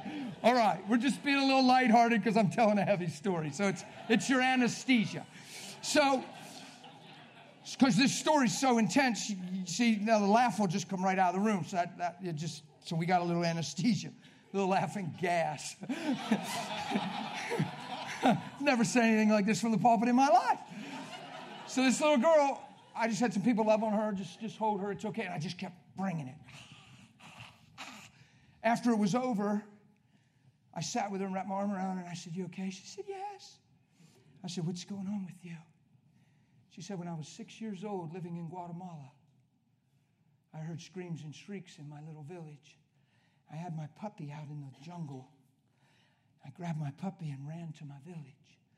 And I peeked through the bushes, and there was these men with machetes.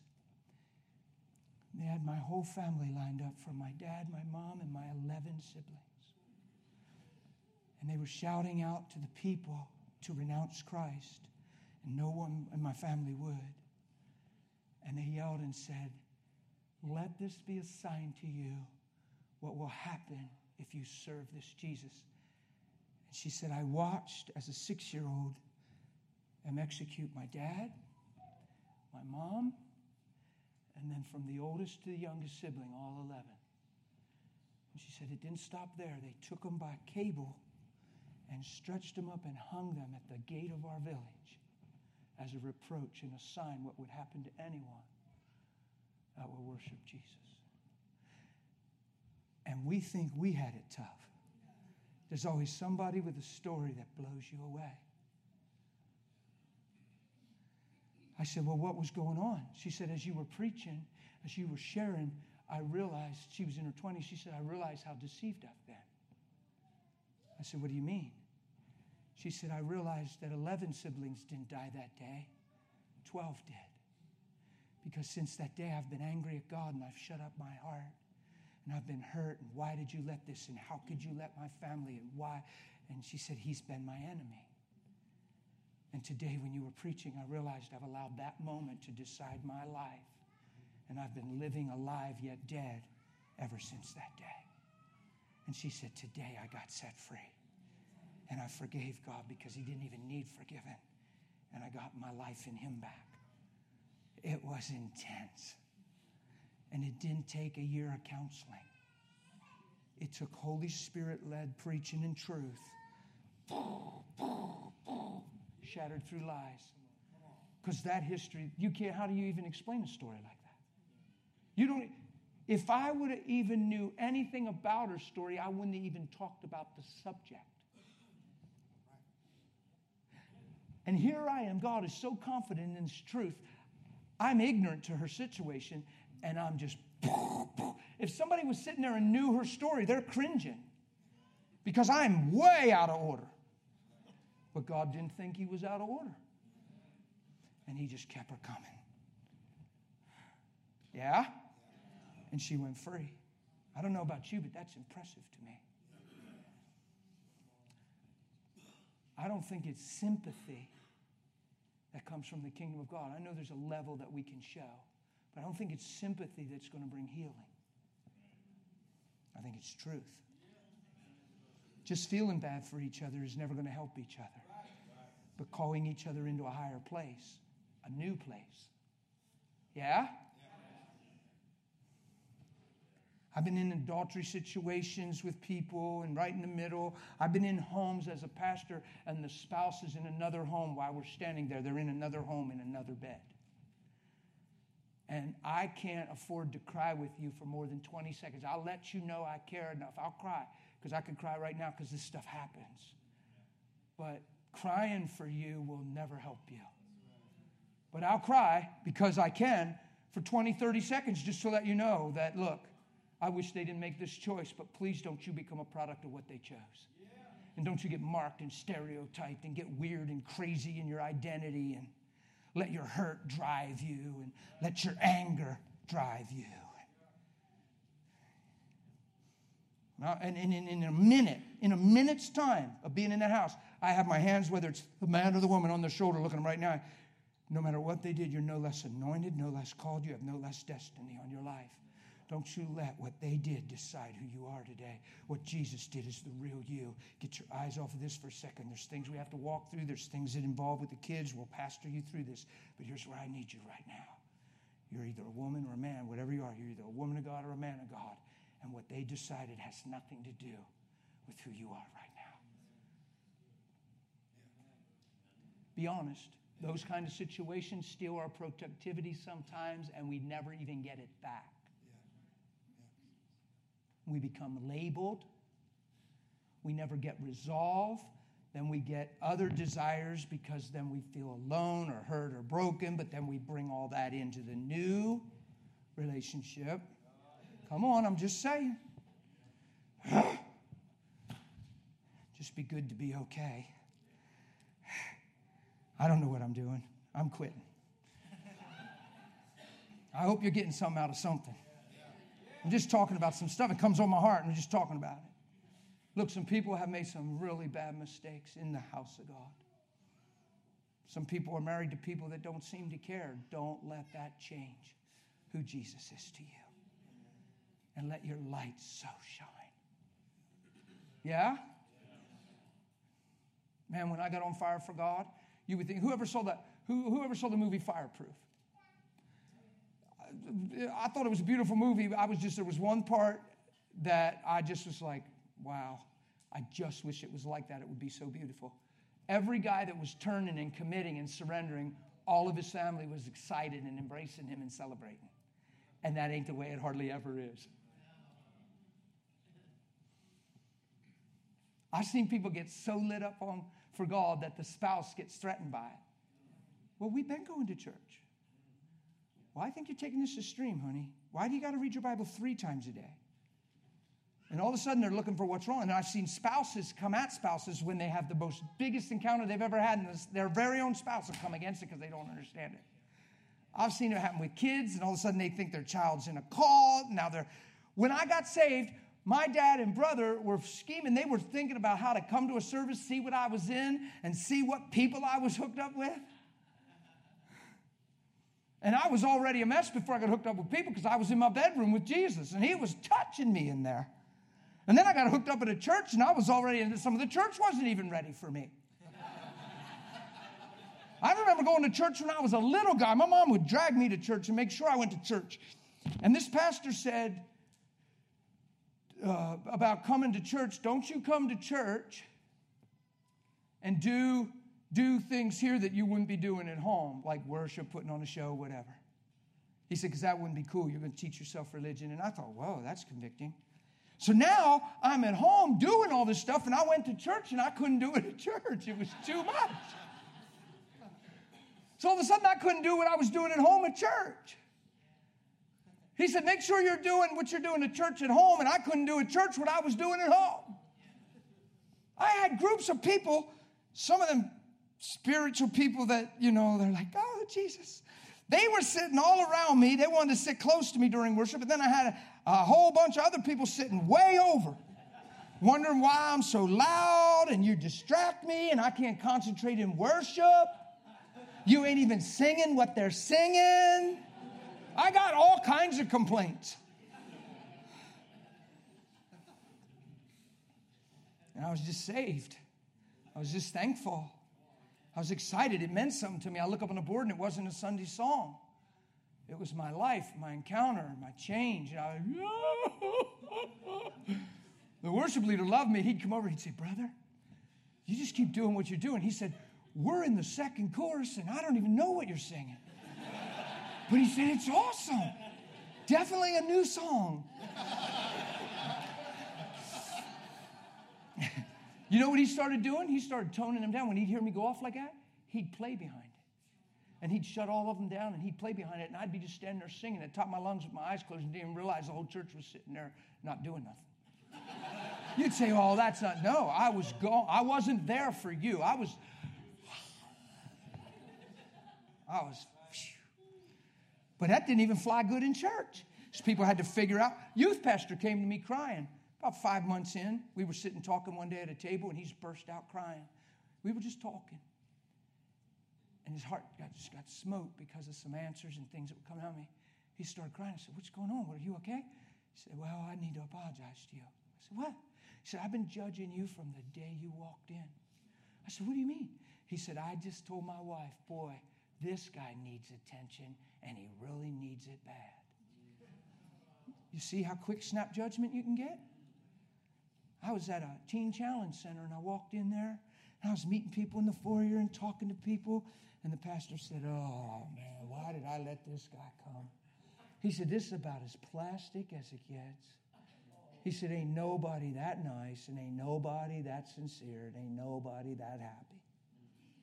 He confessed it all later with tears. After his wife was healed, after his retired pastor was healed because he couldn't do the stairs anymore and after they watched a guy, 19, that was born with a messed up thing in his leg get totally fixed when the two other boys prayed for him. God just showed up in the place. He stood up and cried and said, When he walked in the foyer, I judged him. He said, How shallow we can be. And I'm the head of this ministry trying to teach you guys God, moving in something God would never move in. That's what he said. Ain't that something? Yeah.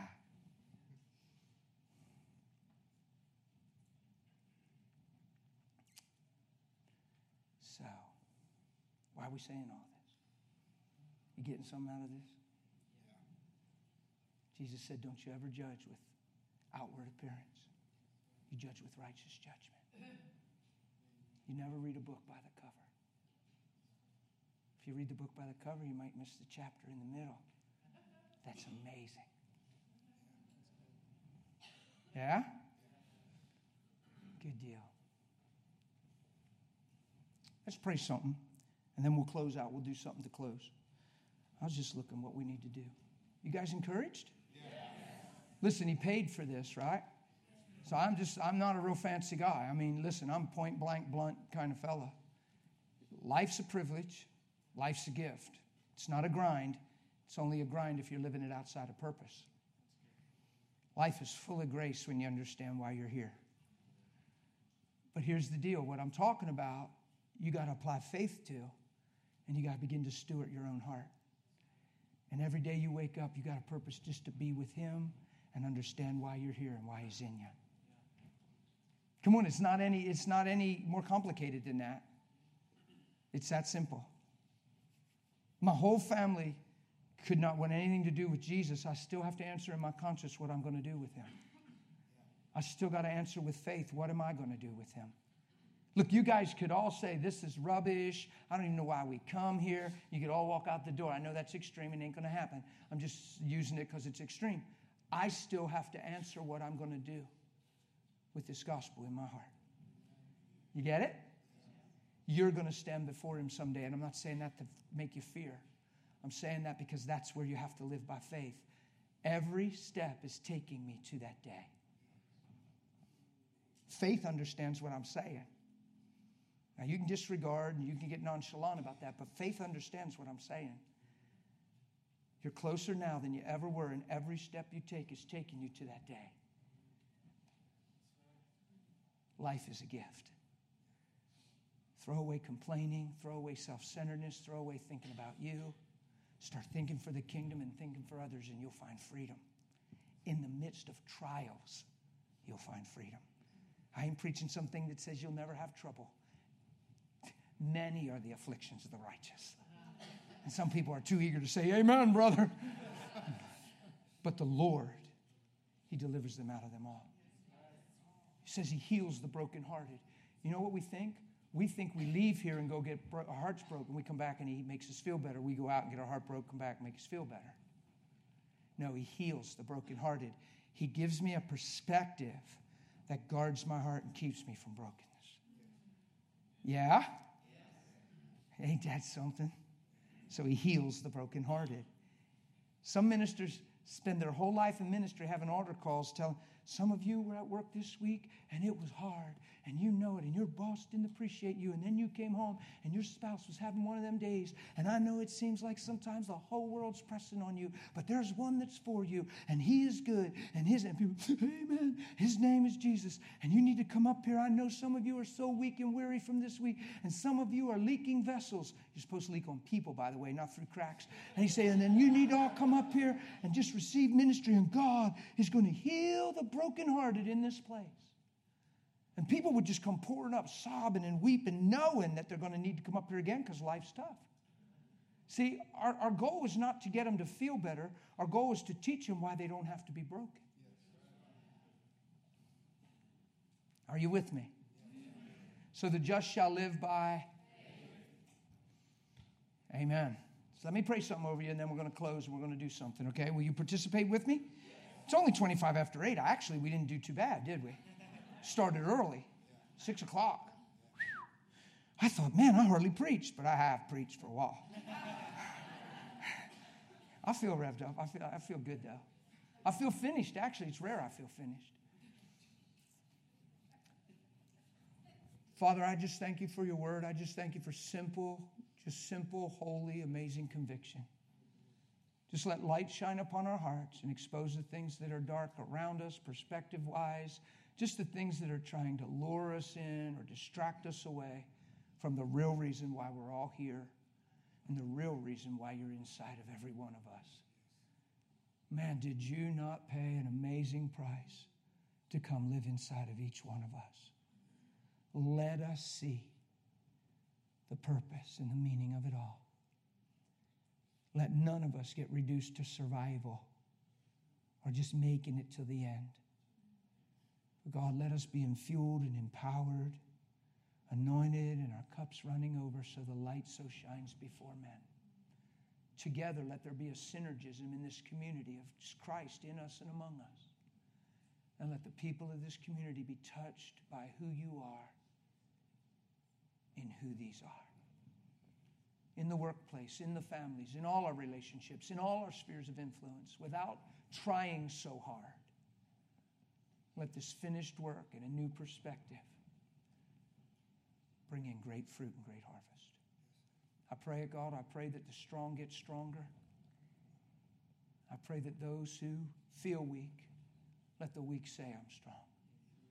And I pray that the truth would come and rescue every heart. In Jesus' name. Amen. Amen.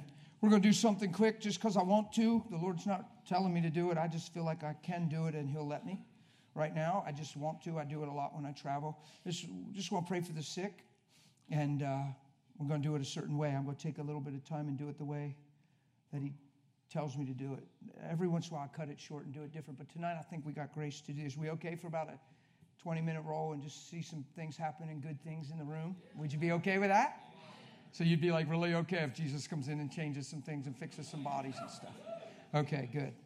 So uh, we don't need. Uh, I'm not going. We're not going to use any worship. Not that I love these guys; they know it. I still got your CD, man. I played that thing too. Where's he at, Brandon? I, where is he? He disappeared on me. But I do. I play the CD. I got you. This, that was years ago. You guys did that CD. You're on there, looking all young and single. now you're married and pregnant, and he's like, "I did that." that was so funny. Here's what we're going to do we're going to pray for the sick. Why? Well, we're going to pray for the sick because of the forgiveness of sins. Sometimes we pray for the sick because they're sick, and I'm not trying to be weird with this. That's, that's an okay reason. It's not like ah. But I don't think we understand what brings faith. Faith comes by hearing and hearing by the word. When I understand that Jesus sees us as if we've never sinned and that He's the redemption of man, He brought man back to original value, then anything that the fall opened up, anything that man's lives opened up, sometimes just living on the earth, just bad things seem to happen, right? So the redemption of man is Jesus Christ. So because of the forgiveness of sins, by His stripes we are. I have faith to actually believe God would dare heal somebody because He forgives all sins. Do you get what I'm saying? So it's the righteous judgment of God that gives me that faith. So that's to me the number one reason that I want to pray for the sick because he forgives sins. Are you with me? Okay. Sometimes we're just straight up sentimental. Would you agree?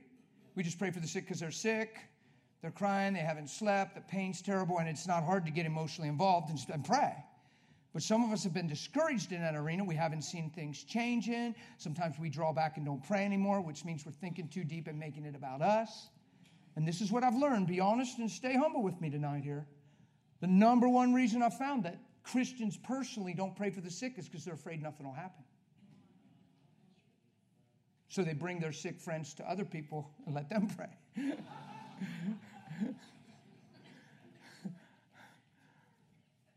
Number one reason we pray for don't pray for the sick is because we're afraid nothing will happen. So if you don't pray for the sick because you're afraid nothing will happen, guess what you already have?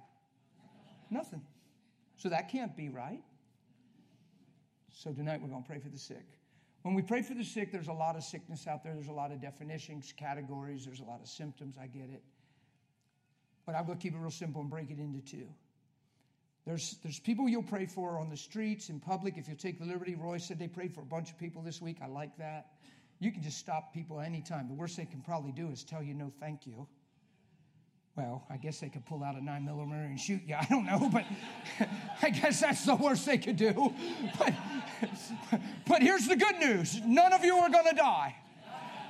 So you already won. See? But, but I just thought, you know, maybe the worst they could do is more than say no. but you're not going to die.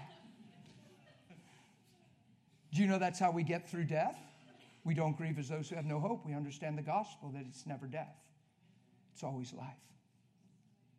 It's how we get through, because it's always life. So we're going to pray for the sick tonight. But if you ask people to pray for, they're going to. Who's ever been in a grocery line or a line somewhere? You're just standing and there's people around. You'll hear somebody talking about the trouble they're going through, or man, I'm so glad I don't have this migraine today. I thought for sure I'd have it. It's due to hit me any moment. Because I've been getting them so frequent and I haven't had one now for three days. It's just going to have to come on here soon. But man, it's just incapacitating me and I can't even function. Who's ever heard stuff like that? You'd be in the lunchroom and somebody, one of your coworkers, is just talking about something, right? I've taken my liberty for a long time now. I've been saved 23 years in June. I've taken my liberty when I hear those conversations. I just, I just say, "Hey, excuse me. Hey, I couldn't help but to hear what you said. I mean, I was standing right here, and, uh, I've been in lines and stuff, and it's so funny, you know. You just because my, my pastor told me years ago. He said, "Well, he said, you know, I think people tend to open up their heart, and they don't even know it's a spiritual thing because." There's an answer right there. The anointing's there and all that. And it does, it seems like amazing how Christians get around people and then people just say, well, people just talk about the trouble all the time. But I don't know. It seems like so obvious to me sometimes. It's like I'll be getting on an airplane and somebody right in front of me or right behind me or right beside me and we're seatbelted. And, it's, and they'll just start telling you. And, uh, but here's the thing if, if, if you hear that with a, with a migraine, they don't have the migraine right now, and they're like wondering when it's coming because they think it's right around the corner. So when you pray for them, what are you doing? It's the same exact faith as if they had the migraine. You follow me? And don't make one easier than the other. Don't say, well, they're the ones I want to target because then I won't know if they're not healed. That's self preserving, that's a self centered thing. So, what you do is you pray for them the same exact way, and it'd be something like this Excuse me, hey, you know, and you talk to them about what you heard them saying about that migraine. Man, that, that sounded tough. They, they've been hitting you hard. Oh, crazy hard. It just happened to me at a little airport a couple weeks ago. I was doing a little puddle jumper. I got on a plane. It was five of us, flew on an eight man plane into a way into a cornfield town. And we're all waiting there to get on. And the guy was talking to the guy about these extreme headaches that he gets all the time. And I said, Hey, do you have one now? He says, No. Thank goodness I don't have one now. I said, Listen, man, I know we got to get on the plane, and I know I don't even know you, and you don't know me. Nothing freaky, nothing weird. I'm just going to be blunt, okay? Please let me pray for you. Please don't say no. That's how aggressive I was. Please let me pray for you. Please don't say no. God is so good. Jesus is real, and I've seen him change things. And hopefully you're a believer, but I didn't take the time. I just want to pray for you, man, because we're. He said, No, that would be awesome. Good. Fire of God. No. I, I just, I didn't. I, stop that. See, you guys like that. You want that. Fire! Here's my goal I just want him to never get another one. I just want to love him the best I can and, and him never get another one because Jesus is real and loves him. That's my goal. My goal is not thunder, lightning, and him shaking. I just want him to never get another one because if he doesn't ever get another one, he is not going to not think about that moment. And he's going to look right to Jesus. And in his heart of hearts, he's going to know it was God. Yeah? But if I don't sow, nothing's growing. The kingdom of God is if a man scatters seed. You've got to plant something if something's growing. You can't just pray for your community. That's good. But you got to sow into it if you're praying for it. Are you with me? So I just said, man, and he said, no, that's cool. And I said, Father, I thank you for your amazing love for this guy headaches, you leave him. Don't you ever come back. Bam, bam. I prayed maximum, it was probably six, eight seconds, maximum. Yeah? I said, Amen. He said, Thanks a lot, man. I said, Are you kidding? Jesus is amazing. He paid a price for this, man, and I'm just going for it. Because of that, I've seen a lot of things change. He said, That's awesome. So believing you're not going to have them anymore, and when you don't, you're going to know why. I just smiled and we kind of fist bumped or grabbed hands or did something, and then we got on our little eight man plane and and uh, I couldn't check with him, right? Let's just say he had a headache, and we prayed for him. Well, we all we all want the headache to just disappear, so that's a no brainer. I've seen that. You pray, and boom, he's like, "Whoa, are you kidding?" I had a little girl. She had a migraine so bad with her mom, and as soon as I just barely opened my mouth, it went just left her and she freaked out. She was like in shock because it was gone and the fear of the Lord came on her. So that was a no brainer. That was like, oh my God, she's. Ah. But what we're afraid of, we're afraid of it not leaving. I'm afraid of not loving. Because if love never fails, why would we fail to love? And how can we expect something to grow if we haven't sown?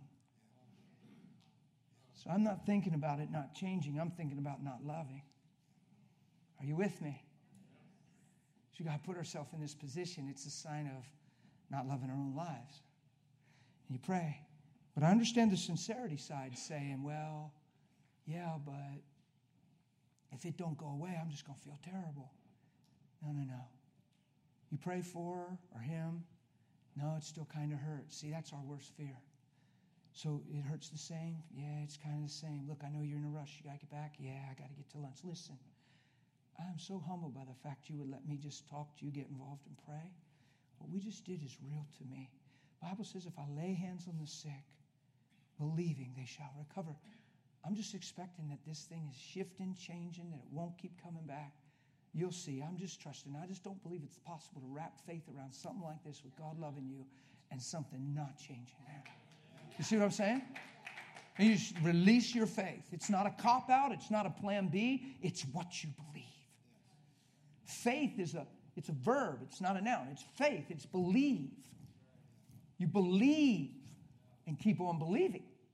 It's not a point in time, it's not a hit or miss or a win or lose. Or, well, let's go for it. Maybe he will, maybe he won't. That's not faith. Faith is he loves them and he does things like this. And then they walk away and you walk away. And look, all you've done is sown a seed. At worst, you showed them you're sincere and that you care about them enough to take what you believe and take time to believe for them. Wonder, see, I paint these pictures. Wonder if they get around the corner and they go, that was strange, man. They didn't even, they didn't give me a card, try to get me to pray nothing. They didn't invite me nowhere. It was almost like they just, I was freaky. It was like they had no agenda. They acted like they just genuinely cared about me. Because almost everybody has their brow raised and wonders what's in it for you and what's next and where's the catch. Wonder if there is no catch, and they don't even get that until you walk away. Wonder if they don't even let their guard down till you walk away. But you just open the door for God to come. Because wonder if they're sitting in their car and they go, man, it's almost like they cared. And all of a sudden the Spirit of God comes in their car. Wonder if He says, I've cared about you from the beginning. And now they're just five minutes into the encounter. And you're over there thinking, man, they didn't even get healed. Man, I wonder why I ain't walking in no anointing. Yeah. Here's what I want to do real quick, or my 20 minutes is going to turn into 45 or an hour and 20. Because I, man, I'm a talker, huh? I'm a, t- I'm a teacher. I can't do nothing just quick. We got to teach, we got to leave a deposit. Here's what we want to do. Please don't not participate if you're in the room and think it's religious. I don't think there's one stitch of religion about this. I think this is real, and I believe we're going to have fruitfulness, and I believe there's going to be results in this room that can't be stopped. I'm just telling you. So if you have a condition in your body that if you were healed right now, you fit that first description, we'll do the second group second, and you wouldn't know it. You, there'd be no way to physically, tangibly test your body. You'd need time or a test, or it comes and goes and it's not there now. There's just a condition that's less than wholeness that you've been faced with, but if it would be healed tonight, there'd be no way for you to tangibly, physically know except just in your heart believing you were healed. I need you to stand your feet real quick. We're going to pray for you. Please don't stay in your seat if you fit that description. Why would you stay in your seat? I know why. Some people say, well, I told myself I ain't standing up no more because nothing ever happens when I stand up anyway, and I'm just tired of being disappointed. Well, that might be the problem. Maybe you're not standing up to be disappointed. Maybe you're standing up to believe and keep on believing instead of hit, miss, win, and losing it and setting yourself up to be disappointed. What is that? That's deception. So then you leave the church and you go, man, there we go again. Nothing happened again. Bummer. I guess God doesn't even love me. I wonder if He even knows I'm here. Hello? Come on. That's not cool. Here's the only response a believer has when he leaves the room Father, thank you that you love me. Thank you for what you're doing in my life. I so appreciate that you heal and you restore and you make whole. Wonder if you stayed in that place and that's the only place you knew. Yeah? Come on. I've seen so many people get prayed for and they take a tailspin. I must be doing something wrong. I wonder what's blocking my healing. Wonder why I can never get healed. And then they let the questions far outweigh the revelation and the answers. Look, I don't have all those answers. I know one thing He loves you. He never sent His Son. And He gives life and He gives it more abundantly. Ask and it shall be given. We're going for it. And we ain't going to draw a line. You see what I'm saying? So I appreciate you people that stood up. Do I need any more? Or are you all up? Don't make me go fishing or wait. Come on. Do I have everybody up? There's a couple people that I need up. You all good? I'm, I feel like I'm waiting for like three or four. I just need you to pop up if you have a condition. Thank you. That you haven't, you, you, you couldn't know if you were healed, but it's there. It's a situation. I, I think some of that, I still got like three people I'm hearing in my heart. So please stand up. If this wasn't real, I wouldn't even think I'm hearing three. I'd just pray. I got plenty of people standing already. But I want you all involved. Thank you. I got two more I'm waiting on. Thank you. I think I got one more, unless somebody over there. Did he just stand up over there? Yeah? Yeah? Just stood up? Then I got him. Good. Thanks, guys. I appreciate that. Okay, listen, when I hear numbers, this is real. Watch. Why would the Lord give me a specific number and I believe for him and wait and not have him stand up and or not pray till they stand up? Because I believe something's going to happen. And he wants you all involved. Because if it wasn't real and we didn't have, why would I hear a number? We could just go ahead and pray. We got plenty of people standing. I like that. Okay, we're not going to take long with this. When we pray for you, here's all I want you guys standing to believe. This is all I want you to do. Don't clench your teeth and try to receive. I know, I'm just being funny. And don't pray in tongues and don't even pray. Seriously, all I want you to do is do this in your heart.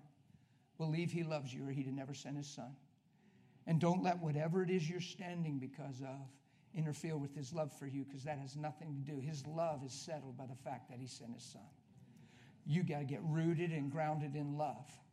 So faith works through love and pushes this aside. If this has the power to question his love, then we've never been established in love.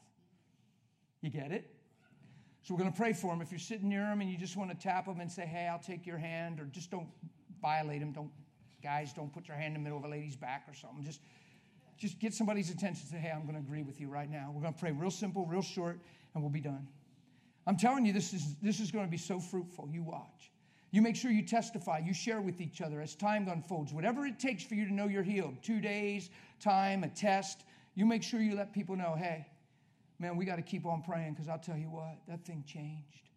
Father, right now we thank you for holding us all through this room. If you're praying for them, if you just tapped them and said, Hey, I'm going to stand with you, just say, Be healed in Jesus' name. Just say that. Just complete wholeness.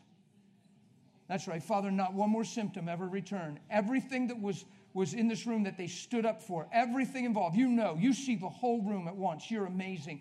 Everything gone from their lives right now in Jesus' name. Father, total wholeness, we proclaim it. Yep. No more. No more symptoms yeah, no more flashback, no more. In Jesus' name. Amen? Amen. Good. Good. Sit down real quick. So, so we did that. Hey, we moved along pretty good. So I'm trying to hurry out, and we don't need to get out here super, super late. So now we know what the second group is, right? So if you have sickness in your body, and you would know if you were healed, you could have a tumor protruding out. You could have you could have any. Last week, this guy was colorblind. And he was apparently born colorblind. And his, like, I, am not a technical guy, forgive me, like a, a hashtag or his, whatever his identity was on one of these networking things, he, he, his name is colorblind. Like, hashtag colorblind. Whatever that means, the whole hashtag thing, I don't even know. I mean, they say web page years ago. I used to think somebody found a spider in an old book. It's web page. I didn't know. But, but his name was colorblind. He's from Florida.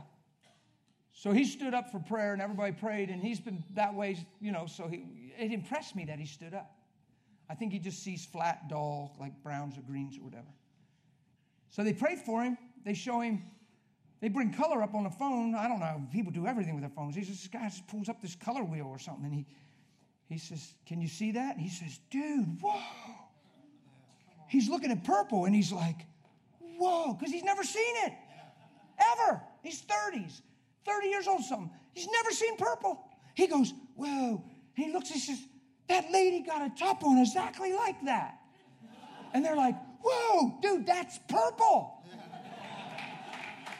Isn't that sweet? I don't know about you, but that's just cool. That's just, to me, that's just Jesus just. It just was cool. And there was a whole lot of things that happened in the room, and it was fun. A whole lot of things. There was, there was tears. There was things that were changed 15, 20 years. Watch. Prayed for a lot. You say, why that night? Dan, you must be anointed. We're under your umbrella of anointing. Stop. Simplicity, teaching, and getting us out of the way is what I believe. I think we pray too hard. I think we try too hard. I think we get self conscious a lot of times when we pray. I think we get tricked into thinking it's our prayer that heals the sick instead of our belief in Him. Who's ever prayed for the sick and you got self conscious and tried to pray right? Pray powerful. Got more aware of what you were going to say than what you were believing. Be honest. Who's ever done that? Who knows what I'm saying? See how that's the majority.